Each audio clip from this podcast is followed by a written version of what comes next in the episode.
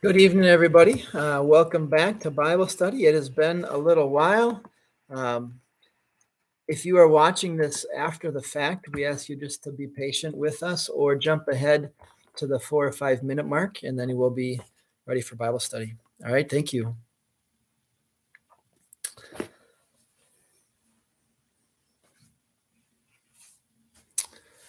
Good evening. I see we got one out there. Hopefully, we'll get a few more. Oh, now, now it's just me.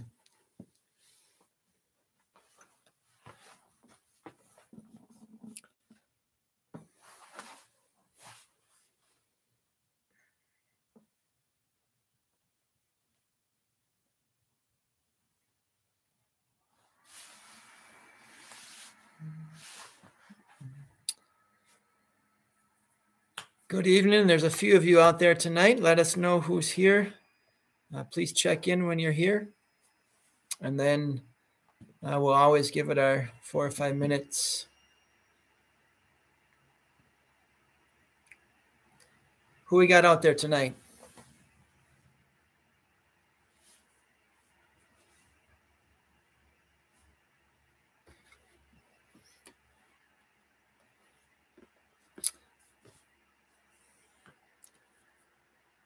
Good evening, everybody.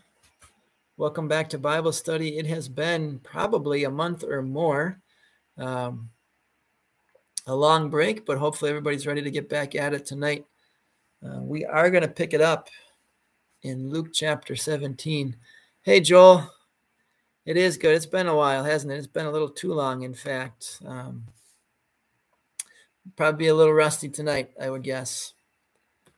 But it looks like folks are starting to find us. Um, check in once you're here, everybody. Let us know who's out there. Again, if you're watching this uh, after the fact, uh, just be patient. We're going to wait a couple minutes here, let everybody find us.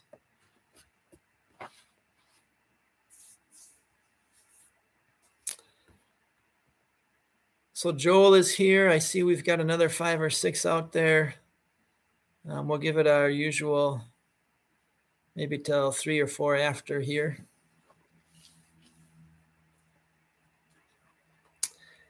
Beautiful night out there too. That maybe uh, makes this a little harder to for people to attend.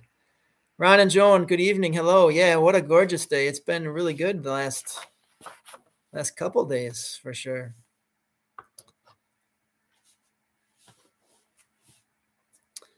As you wait, or while we wait, uh, if you want to open up your Bibles to Luke 17, hopefully got worksheets handy. Uh, somebody's going to have to tell me where where we left off as far as sending you worksheets. Um, what do you have or what do you not have? Um, hi, Melissa. Glad to see you as well. Joe and Marlene, good evening and welcome. Um, as I just said, Luke 17 and 18 tonight. So get your Bibles ready to go and worksheets, and we'll uh, we'll give it a little bit. Okay, so Ron and John are saying that they do have through Luke 24. Okay, good. Um, we can certainly resend if we need to. Um, I just wanted to check. It's been long enough where I didn't remember what I had sent out or, or not sent out. Okay, looks like Joe and Marlene too. Good. Look at that. Jane and Jean and Glenn are online. Good evening, all three of you. Glad you're with us tonight. Good to, good to be back in front of you here on, on Tuesday nights for Bible study. Hope everybody enjoyed the break, enjoyed is enjoying their summer. Um, but glad to be back with you here tonight. We're going to give it two more minutes and then we're going to start. Uh, two more minutes and then we're going to start. And I'll say for the first night after a long break here, looks like we got a, a, a good good turnout. Hi, Marge. Good evening. Glad to see you tonight too. Glad you're here. I know a few of our normal attenders are are gone this week, so Probably have a few less than normal, but that's all right. Certainly, they can watch it back later on. All right, let's let's maybe get going here. Um, hey, Joanne. Good evening. Glad you found us here. I was just about to to start us off with a prayer. Let's do that. Let's pray. Dear Lord Heavenly Father, we thank you uh, for being with us here through the summer, giving us a little bit of a some rest, some wonderful weather. Uh, we thank you for the chance to come back tonight to finish off our study of Luke. Bless us as we dig into your word. Help us to grow in our faith. We pray in Jesus' name. Amen. All right, everybody. So tonight we have two chapters from Luke, and um, I think, as we had noted in the past, Luke has so much more in each chapter than maybe uh, maybe Mark does, for example. So, only getting through a couple of chapters a week, and there's just so much stuff here. Um, all right, so chapter 17, uh, Jesus really starts off with some some pretty strong words, um, and, and he speaks them to his disciples. A lot of times, the strong words are for the the enemies of the church, for the unbelievers. But here he speaks real strongly to his own. Um, hi, Linda. Uh, perfect timing. So, first question tonight if you look at the first three verses here of Luke chapter 17, how does Jesus impress on us the seriousness of causing sin? And Phil is camping tonight, so he uh, isn't here to type out or post the questions for us. So you're just going to have to rely on hearing them from me. Um, how does Jesus impress on us the seriousness of causing sin? I suppose I could type them too. But let's anybody got a thought to that one? Verses 1, 2, and 3. Jesus talking to his disciples. Um, things that cause people to sin are bound to come. But Jesus says, Don't be the one through whom they come, right? Woe to you. Um, so Melissa says, be better to be drowned in the sea. And how, Melissa, would they be drowned in the sea? Not just accidentally, right? A millstone tied around the neck and then tossed overboard, right? Um, so, so Jesus says a violent and painful death is better than causing someone to fall away. Just think about that for a little bit.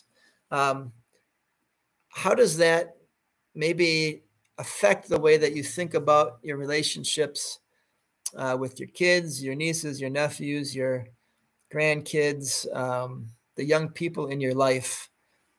How do Jesus' words here uh, impact the way you think about those relationships? Yeah, Jane, it's uh, pretty drastic, isn't it? It is, and as Linda says there, it's a warning. Uh, let's not do it, right? Let's not be the reason. Let's not mislead others or lead them astray. Um, and number three, or verse three, he says, "So watch yourselves." Um, so many people are looking to you, to us, um, for how we live our lives, our conduct, our example, how we conduct ourselves as God's people. Um, very strong warning.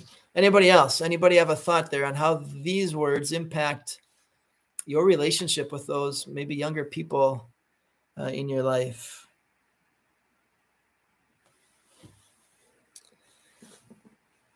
And it doesn't necessarily have to be young people either, right? It can be um, finally anybody new to the faith or struggling in the faith. Uh, it's not like young people are the only ones we can lead into sin. Anybody else have a thought before we move forward?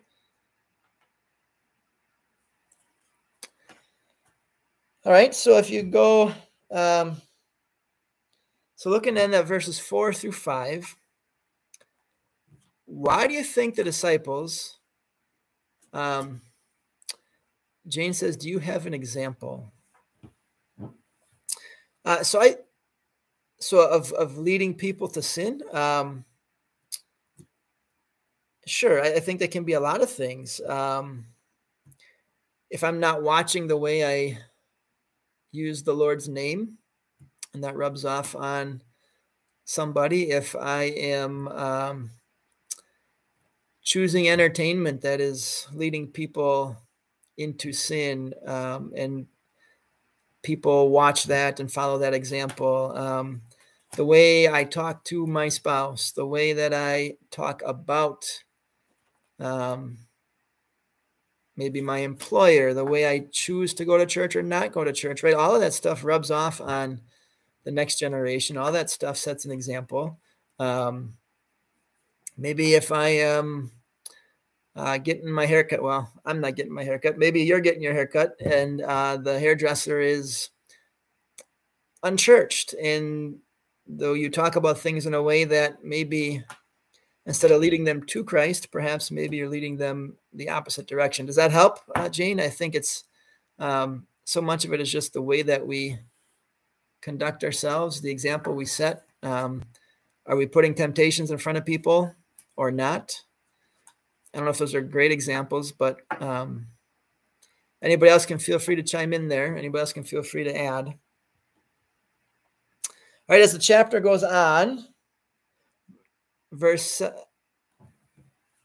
uh, Marlene, yeah, that's another good one, right? Not saying something, you know. So if if they're doing something that is wrong and you don't correct them, that's another good example, right? Not calling them out on it. And I think so often, especially as our kids get older, we say, "Oh, it's not our place," right? We think it's not our business. Um, I think that's a good example too. All right, uh, another number two. Why do you think the disciples asked Jesus to increase their faith? Notice what happened right before this. So, looking at verse 5, they say, Lord, increase our faith. Why do they say that? What had just happened? What leads to that?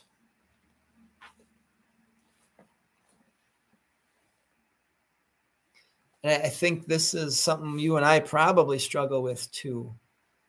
What uh,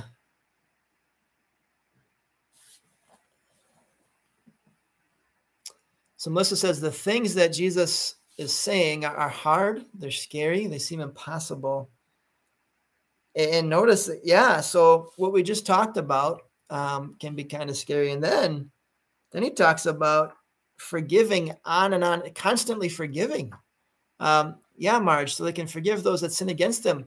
And it's not just once, seven times seven, right? It just, he's saying keep on forgiving. That's hard, right? That's hard to do, especially if it's the same person, especially if they're sinning against us in the same way. Um, that can get really, really difficult. I mean, so they say, Lord, increase our faith. We, we can't do this on our own. Um, and so Ron and Joan say, make us more like Jesus, more loving and more forgiving, right? We need his help to do that. Um, these things he's asking of us are beyond us, right? We need his help. Uh, anybody else have a thought on that one? So Jesus, yeah, he's asking difficult things here. Um, but if we put our trust in him, he strengthens us. He gives us the Holy Spirit. He gives us the ability to do these things that he's asking. Right, he's doing more teaching here uh, to his disciples. Again, first 10 verses yet. Um, verse 10, he says we should think of ourselves as unworthy servants. Why do you think Jesus tells us to think of ourselves as unworthy servants? He says, So also, when you've done everything you were told to do, should say, We are unworthy servants. We have only done our duty. Why does he say that? Ron and Joan say we deserve nothing. Everything good that we receive is through grace. Yeah, it um so there's some humility there, right? To admit that we don't deserve anything. All this good stuff comes from him. Good. Uh, keep going. I think there's more here. Um, ah, so there's humility there, Melissa says, right? It's um, this helps us avoid the sin of pride I think you're both saying that in in a way. Um, this isn't about us, right? And who we are and what we've done. Jane says we're sinners. We need to remember that. Um, and it's not like we're earning anything, right? We're not earning anything by our behavior. Um, our lives of faith are moved by and gifts of God uh, through the Holy Spirit. And finally, too, if we think of ourselves in that way, we can't possibly be disappointed when we get to heaven, right? If we think of ourselves in these terms uh, as unworthy servants, we can't possibly feel like we're entitled or that we've earned anything.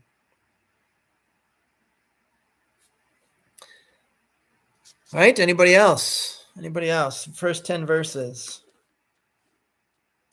Anybody else have a thought there? Next section talks about the, the 10 lepers. Um, anybody know what what day of the church year we get that lesson? It's I think it's every year. Uh, this lesson pops up in the order of readings, or at least prior to the new hymnal. I haven't checked it uh, for the new hymnal. Um, what day of the year do we always see uh, Luke chapter 17, starting at verse 11? Anybody know? Anybody know? While I ask that, I'm just going to adjust my screen here. Anybody know what day of the year do we always find that reading?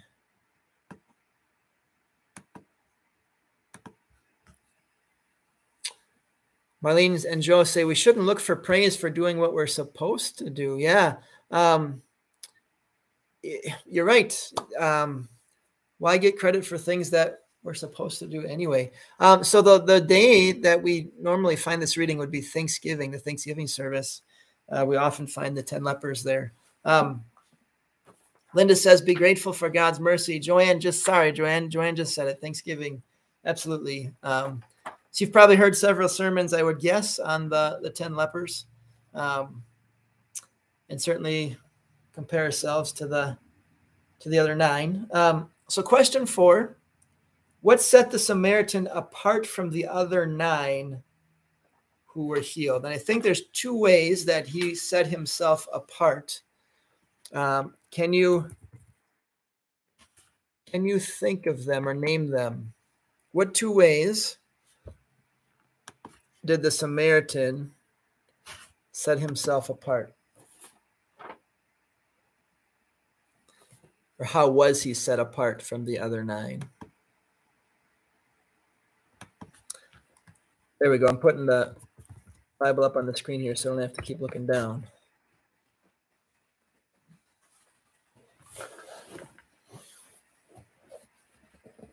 Okay, see a couple answers coming in, and I'm gonna I'm gonna be a little bit of a stickler on on this one. Um, can we say the other nine weren't thankful? Um, Jane says his thanking and praising God. Ron and Joan say he was thankful. Um, a couple of you say it. Melissa and Joan says it too here.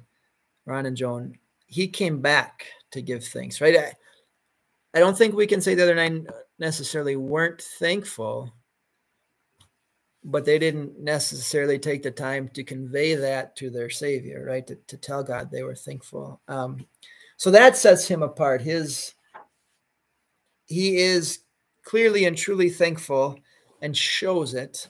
Um, and then he's the foreigner, right? He's for the foreigner. Um, the others ought to know better right? And i think there is where um, you know if i were to preach on that one i don't, want to talk about that a little bit. Um, the one often the ones who ought to know better are are not necessarily the most thankful and i would assume that applies to you and me too. Um, would how would you apply that to yourself? Just that thought of we ought to know better, but we're not always so thankful. What what prevents that? What prevents you and I from from going back to be thankful? Uh, Linda, absolutely. I'm sure there's excitement there. Um, and in fact, that's probably one of the things that keeps us from being thankful too, right? We're so excited to go on to whatever the thing is that we forget to stop and tell God, thank you. So I'm, I'm sure that is part of it. Um, but Jesus does commend the guy for coming back and again, he calls him out as a foreign, points out that he's a foreigner. Um, so to me, part of the application there is that even the the ones who know better tend to struggle with being thankful, and um, I would venture to say too, as Americans, it's maybe a little bit tougher to be thankful sometimes than than maybe others. Um, anybody have a thought on that? Everybody have a and then um, I see Melissa maybe just echoed one what I just said there. Sometimes we're so blessed we forget to notice the blessings. Uh, we live in so much abundance compared to earlier times. Um, yeah, I I think Ron and Joan, I would agree with you. There's some entitlement in our society for sure, um, and we think we've earned it or deserve it, and, and maybe not so willing to to recognize the gift or the giver. Um, all good thoughts that would fit well in a sermon here on those lessons. Um, anybody else? Anybody else? So, so finally, maybe one of the takeaways for us. I I don't doubt that you're thankful. Are you expressing it or not? Are you telling Jesus that or not? Um, so, good reminder for us to. I, you know, if you look at your own prayer life, and you're going to count it up. You know, what percentage of it is Thanksgiving? What percentage percentage of it is asking? Um, I think in my life, over the years, Thanksgiving perhaps has been a smaller percentage than than it ought to be, but um, something to think about for your own life of faith. Um, and uh, Linda, he's always Jesus always taught that, right? He always welcomed. Um, so many times in, in Scripture, he welcomed what would be the quote unquote outsider. Uh, he, he's clearly for all, Gentiles included. Good. That's a good observation there. All right, number five. What question did the Pharisees ask Jesus? Um, and how does he try to redirect them? I, I like that illustration there from the Myers. Um, so I used to say sometimes we treat prayer like a vending machine. I like yours better because I think the vending machines are kind of going out. Um, yeah, you log on to Amazon, click a button, it shows up at your door, right? We think that prayer sometimes has to be that way. Uh, we pull the drop down menu, say, "Oh God, this is what I want," and then we just expect it to show up. Um, and we take it for granted, right? And we don't always take the time to say thank you. So, yeah, I like that illustration. I may use that at some point. Um, so, number five, what question did the Pharisees ask Jesus? And how does Jesus try to redirect their thinking? And remember here what they thought the kingdom was going to be like, right? They did not think, uh, it, they're not thinking spiritual kingdom, they're thinking earthly kingdom. So, who's got a thought there on number five? Joanne says we have so many blessings we fail to remember and be thankful for everything. Uh, yeah, and how could you do that, right? I think um, I think in the past I've talked about uh, there's a book 364 days of Thanksgiving, and what it asks you to do every day of the year is to write something you're thankful for, but you can't repeat something that you've said in the year already.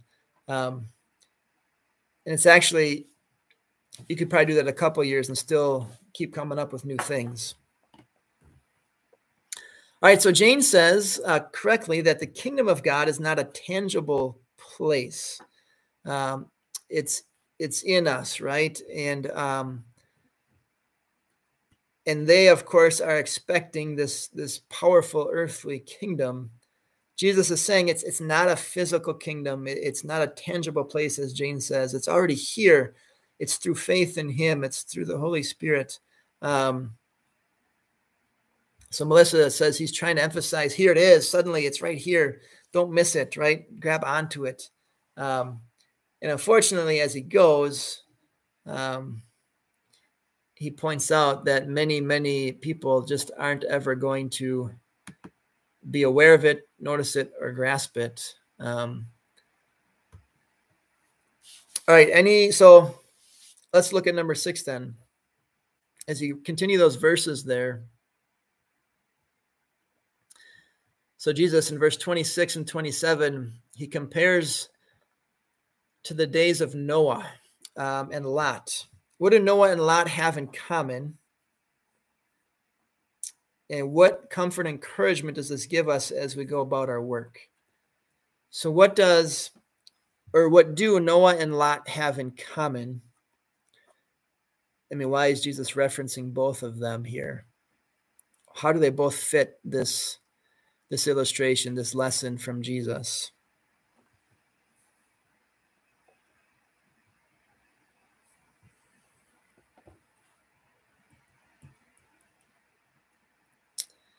So Marge says they both have faith. Yes. And especially in a day and at a time surrounded by people who didn't have that, right? So they were, they had faith and were surrounded by people who did not. Um, Jane says they were saved as everything around them was destroyed. Um, Melissa, yep, uh, they both lived in times where people weren't concerned about the Lord. Um, and then, and then the Myers too say the life around them continued as normal until the disaster came. So they are these believers surrounded by people who are not surrounded by people who don't care and aren't paying attention. Um, but also too, they both they both witnessed to the truth, right? they both told people, Noah is called a preacher of righteousness, right? Um, they both were examples of faith, uh, talking about what was coming.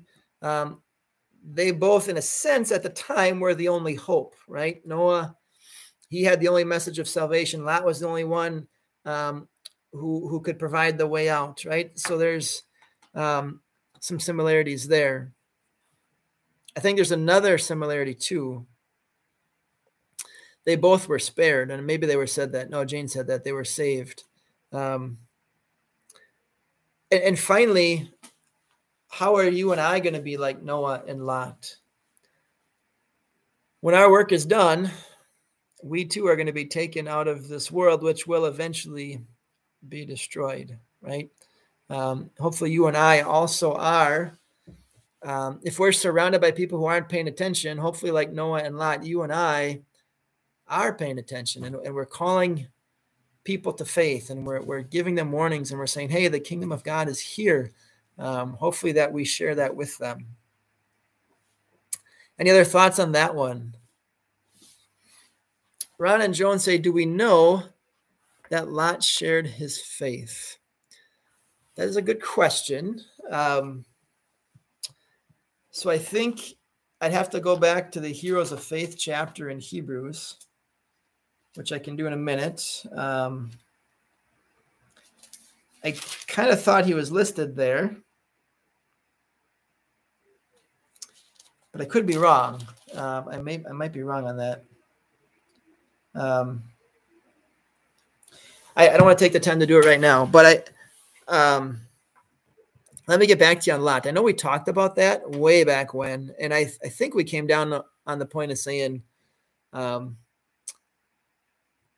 that he had that he had shared his faith. But let me get back. I don't have the verse in my mind, um, so let me get back to you on that one. That's a really good question. Good question. Um, I, I mean, I have down here that they both witnessed to the truth, um, but I, I don't necessarily have a verse off the top of my head to give you. That's a good summary statement there, Jane. We will be saved in the midst of the chaos and the destruction which others will not expect, right? And you look around our world today, I, I think there's a lot of chaos. There's a lot of people not expecting what is coming. Um, and we're going to be saved, but let's hopefully be be telling others as the end gets close. Um, then, number seven, what will the last day be like? I think this is interesting too. What will the last day be like? Eh, what's Jesus' ultimate point here about the last day?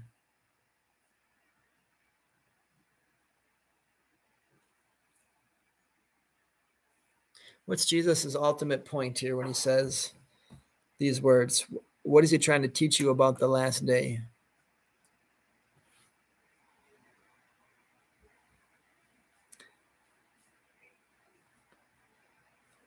finally, isn't he saying, and maybe I should give you another minute here. Um, so Melissa says it'll be instantly. Yep, that is true. And Linda's got the other point here. It, it's going to just be an ordinary day, right? It um, it's going to be an ordinary day until it comes. The last day is going to be like every other day. Um, maybe you remember when Y2K was coming, right? And everybody thought that's going to be the end. It's going to be the end. Uh, Jesus says, no, it's going to be just like any other day. It's going to be a normal day. People are going to get up, they're going to go to work. Um, they're going to be maybe going to the doctor's appointment. They're going to be taking their kids to school, and it'll be the end. Right? It's it's not going to be any different of a day when the Lord comes, until He comes, of course, right? And then everything changes. But it's it's going to be just like it always has been in this world. All right. Um, so be like any other day. Uh, people are going to be doing what they always do, um, and I think that's the point too. Um, people always feel like they got more time, and maybe they do. But I guarantee people are going to be on the last day. People are going to wake up thinking they got lots more time, and they don't. It's going to be right there. Um, Melissa says, "What does that last verse mean?" I, I anticipated that. Let me just grab my. Uh, um, I had I had done a little looking on there. Um, so if you look at that last verse, verse 37, they said, Where, Lord? And he replied, Where there is a dead body, the vultures will gather. Um, anybody have a thought on that before I jump in on it? What is, Melissa's got a good question there. What does that last verse mean? It is an idiom. Um, what's he saying?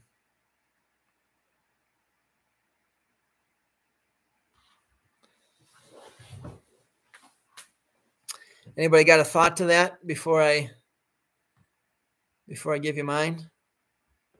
So it's a proverb, an idiom. It's just a an illustration. And what's Jesus' point with that?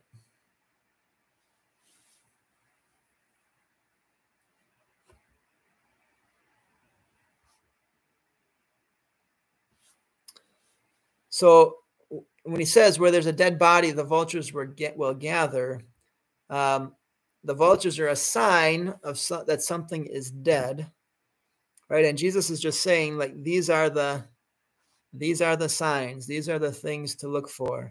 Um, you can know there's a dead thing when you see the vultures gathered overhead. Um, so these signs that Jesus is talking about um, are signs that the end is is near. Does that make sense? Does that help, Melissa? Um,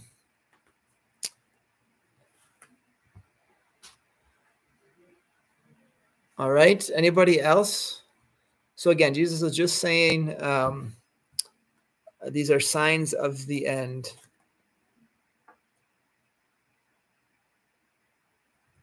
Anybody else on chapter 17?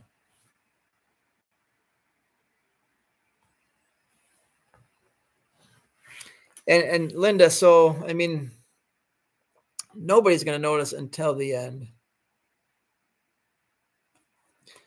Samantha says, sort of, is it like where you see these things happen is where they happen, but it seems like word salad when they explain it that way. Um, I'm just trying to think of how else I could say it too. Um,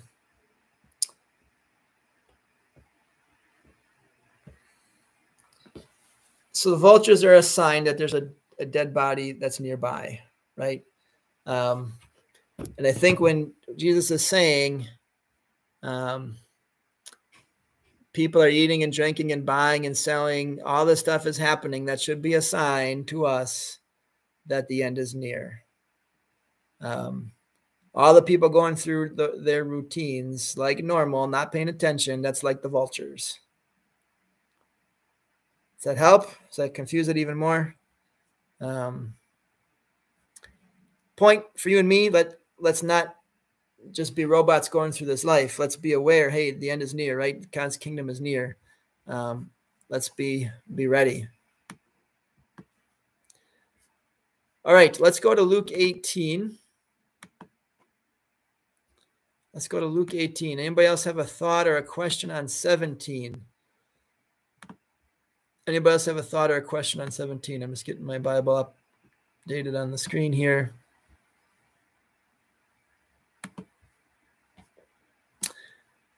Saran and Jones say the coming will be obvious when he's here. Yes.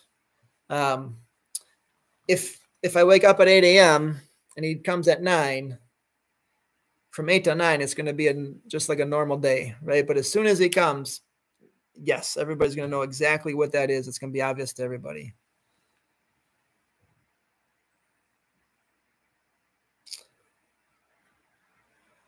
All right.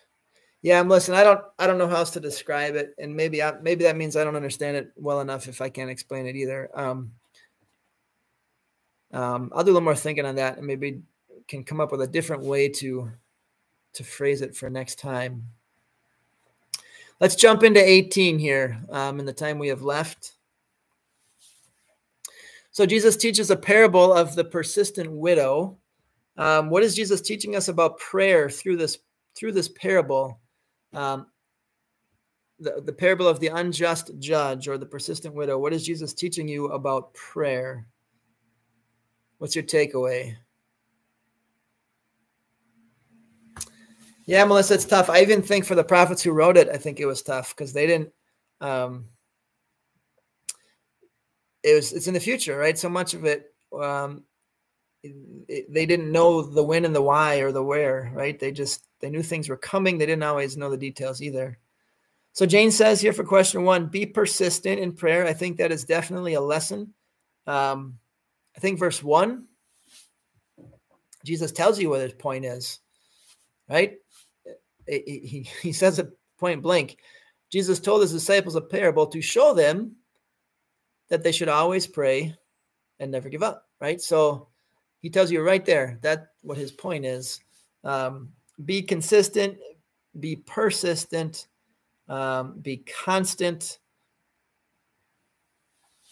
Ron and Jones say persistence pays off. Even that unjust judge will do the right thing, right? Just to get you off his back. But, and God certainly is loving and compassionate. Um, so if the unjust judge is going to um, give you an answer, certainly God will. Excuse me. Melissa says persistent. Yeah, same thing, right? Even somebody who doesn't care is eventually going to give in. Yeah, perfect.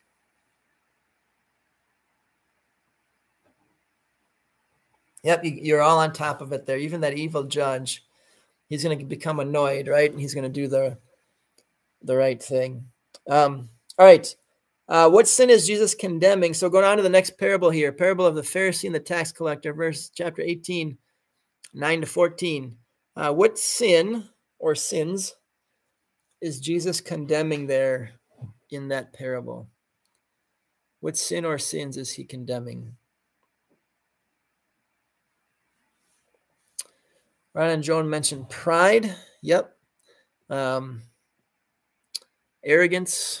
Um, I think another way to say that would be self righteousness, uh, feeling like, there it is, Linda's got it. Um, certainly boasting. Yep, I'd agree with everything you got there. Everybody has. Um, but self righteousness, that idea that you're good enough for God on your own, the idea that you can save yourself, the idea that you're you're pretty good guy, right? And and and you're going to be just fine when it comes to to getting into heaven. Um, that's what what Jesus is condemning there. Um, that sinful pride that that feels that way. Anybody know what what service of the year we have that reading every year? We talked about the 10 lepers on Thanksgiving. When do we hear the parable of the Pharisee and the tax collector? Same service every single year. Anybody know? Anybody know? Going once. Going twice. Every year on Ash Wednesday, we hear the parable of the Pharisee and the tax collector. Um, fitting for that day, I think. Um, yeah, it's pretty crazy, isn't it, Marlene? Um, all right, uh, then uh, Jesus changes gears, uh, 15 through 17. Um, we read these. Uh, we just read these last Wednesday night when we had a baptism in our service. Um, always fun. Always love having baptisms. Uh, just so neat to see the like the way that God so freely gives His grace to His people um, and makes them His people. Uh, 15 through 17. Um, what is Jesus teaching us here about faith when he speaks about little children? And I think I think there's more than one takeaway here. So when you think about kids, uh, you talk about little ones, talk about faith. What is Jesus teaching here uh, with these verses? What what what's your takeaway? Uh, again, I think there's more than one. What is faith according to these verses?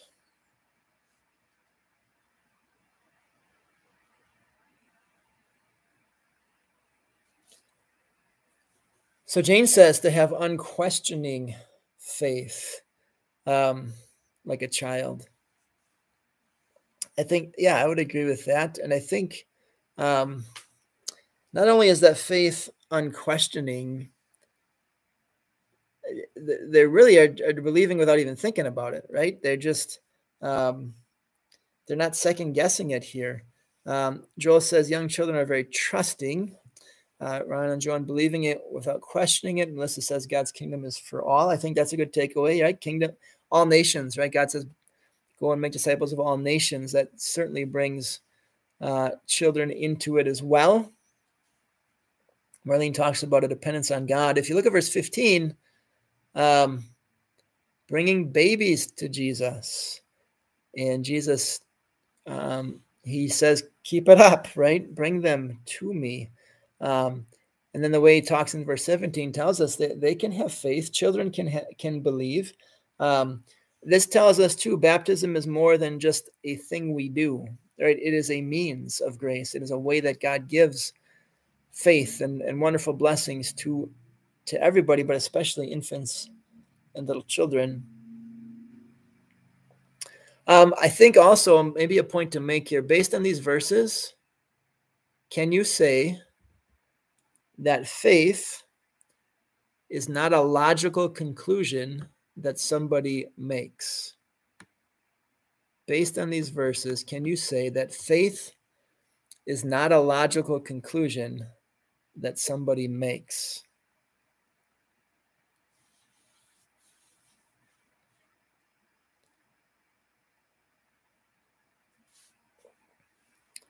Anybody have a thought there?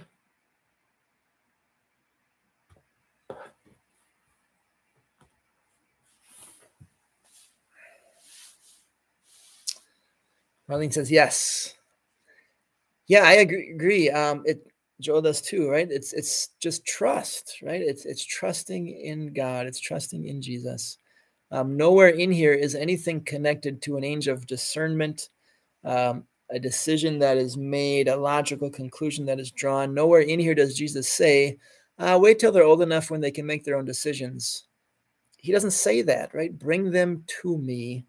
In fact, if you don't believe like they do, you're in trouble, right? So, um, this idea of of making children wait, um, just it's just not not doesn't make sense. Yeah, Linda, I, have heard several people say that episode of The Chosen is their favorite one, uh, Jesus with the little children. Um, yeah, and I, certainly there's some artist's license there, I think, but I, I also would say it rings true uh, to watch the way he interacts with those kids. Um, yeah, I think if you want to see the heart of Jesus for little children, that's a good episode to watch. All right, uh, let's see. Number four. So moving on, rich in the kingdom of God.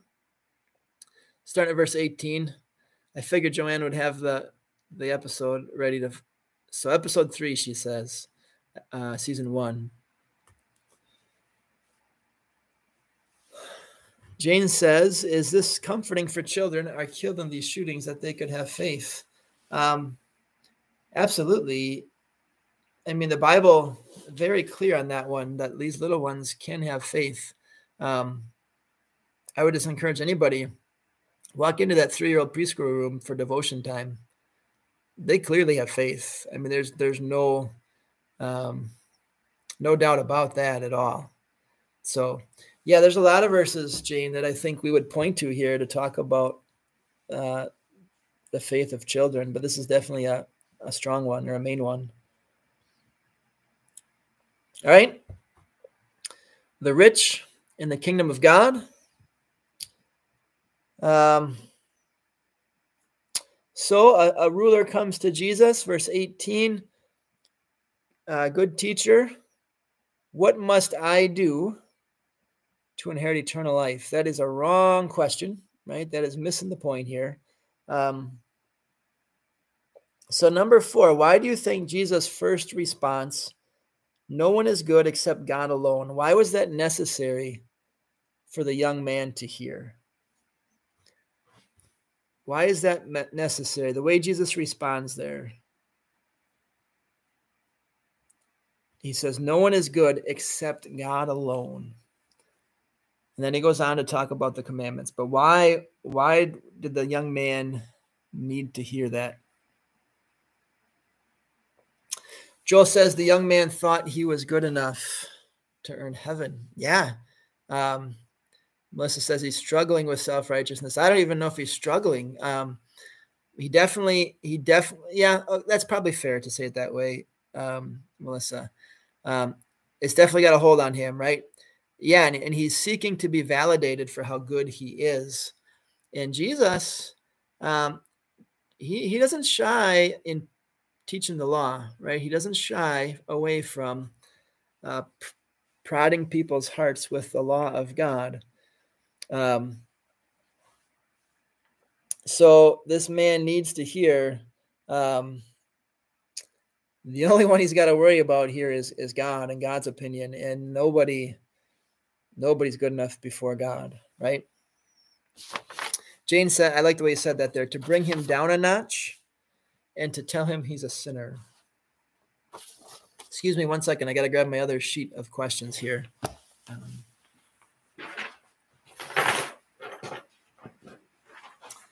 Okay. Sorry about that. Uh, Joel says that Jesus was already pointing to himself as God and Savior. Yeah. So Jesus goes on here and he starts talking about the commandments with this guy. Um, which commandment, though, is the rich young ruler really having problems with? You think about what he's struggling with, what's going through his mind. Question five says, Which commandment was the rich young ruler really having problems with?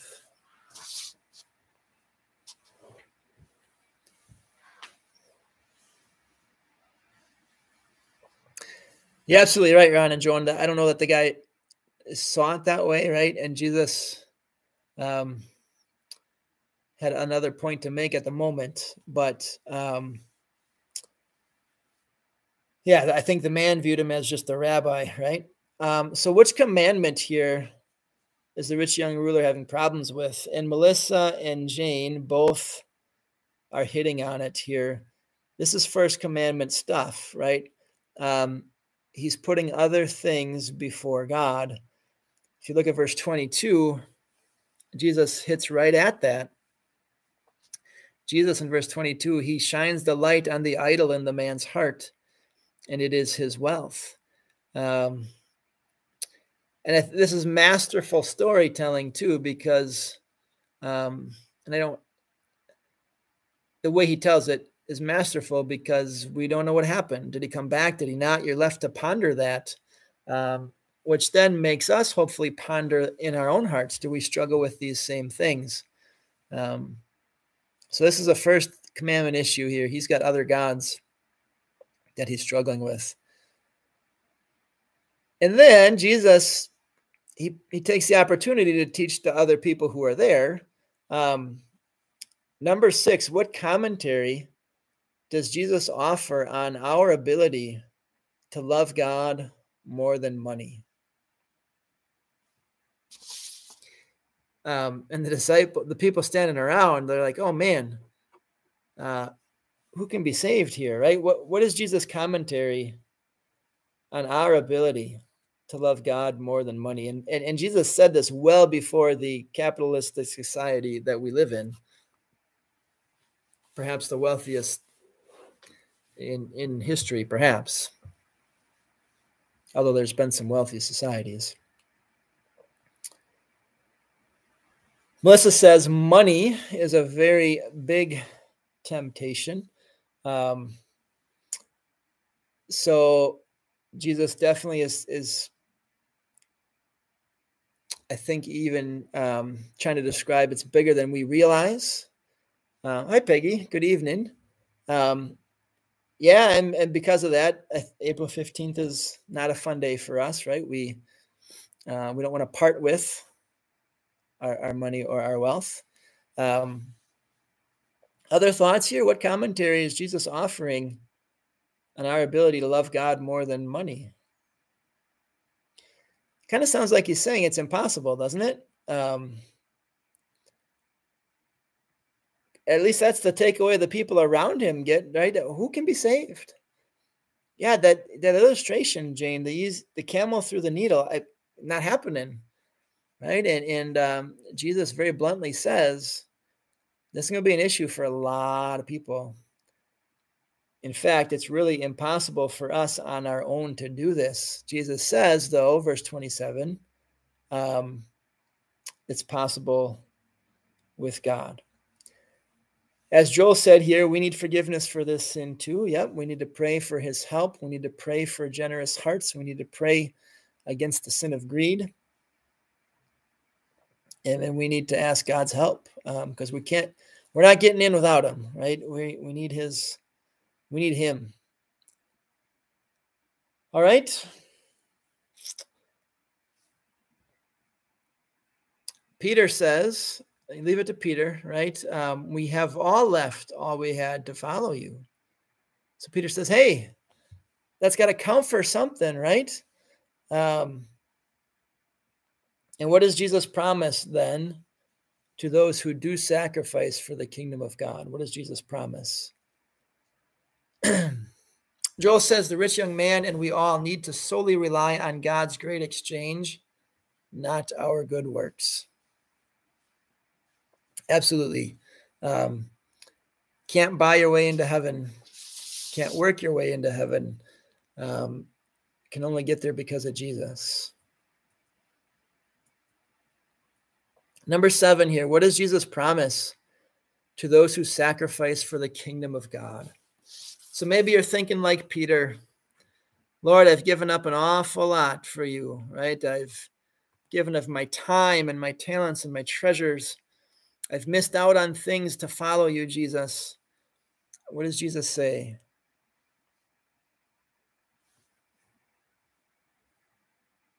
Melissa says there will be reward in heaven Yep. Um, he says there, in fact, uh, many times as much in this age and in the age to come, eternal life. So God promises he'll he'll bless us here and for sure going to bless us there, right? He's going to take care of us. Um, and what he gives us is going to far outweigh whatever we give up for him. And of course, that's not why we are doing it either, right? But um, that is a comfort and a promise from God. And it sounds like Ron and Joan are quoting Matthew 6 put God first, and you will receive much, much more. All right, then, uh, as the chapter closes out here, Jesus again will predict his death. It's it's happening more frequently now. Um, and then at the end, we get to the blind beggar receiving his sight. Um, what do you learn from the blind beggar here? So Jesus is coming close to Jericho, which means he's getting closer to Jerusalem. Um, there's a blind man. He hears it's Jesus. He calls out to him. And notice he confesses there, Jesus, son of David. He sees him as the Savior. Uh, have mercy on me. Um, What uh, what do you learn here from the beggar? So Melissa says he's got his priorities in order, right? He is asking for mercy first. Um, interesting, yeah. Um, in a sense, kind of leaving it up to Jesus how he would have that mercy, right? Um, blind man knew who Jesus was. There's faith there. Aaron and Jones say Jesus hears those who call on him. Um, even how many people would notice the blind guy? Um, but Jesus did. Um, I, I think there you go, Melissa. That's the other thing. He didn't let others silence his faith. Um, in this, in spite of people telling him to be quiet, he still confessed his faith. He still called out to Jesus. He still asked for help from his his Savior. And again, persistence, as Jane says, does pop up here too. Um, we see again and again that pays off. Um, so keep on praying. Keep on praying. All right, that concludes 17 and 18. Um, really good to be with you guys again. I don't know if that felt rusty to any of you. Uh, it's been a while since we've done this, um, but it felt good to be back. I was looking for feedback too. If um, if anything can be improved on my end here, um, let me know. Um, presentation wise, camera, whatever, lights, sound. Good to be back, though. I agree. Glad to be with you tonight. So, next week, um, next worksheet, I think is 19 to 20 for Luke. Uh, so, we'll do that. Um, we've probably got three more weeks on Luke, I think. And then we'll be probably the end of July. So, be looking to switch gears to something else. So start thinking about what's next, but we'll take the next three weeks, finish out Luke. Um, thanks for being with us live tonight. If you're watching this after the fact, we're glad that you're able to to watch and get something out of this too. Um, all right, uh, done a couple minutes early tonight, but um, I think I'm gonna let you go, and uh, we'll see all you guys hopefully next Tuesday. God bless. Have a enjoy the the beautiful night out there. Thanks, Joel. Um, yeah, and yeah, if you guys get a chance, peek at the gym. You can't walk on it yet, but it's starting to shape up and look pretty good in there. Um, so check it out if you can. Me too, Joanne. Me too. You guys, I think um, I get, I know I get a lot of encouragement out of this. I hope you guys do too. You're welcome, Marge, and everybody else. And uh, God bless you and have a good night. Um, so you're right here. So that that's not a Luther bobblehead. Um, that's just a friar that uh, one of the ladies I visit um, gave that to me on a visit. It was in her cabinet, and she thought I ought to have that given my uh, my line of work. So um, I do not have a Luther bobblehead. I, am sure they're out there. I don't know that I've ever seen one, but that is that is not a, a bobblehead. Looks kind of like one though. All right. God bless everybody. Have a good night. We will see you see you next week.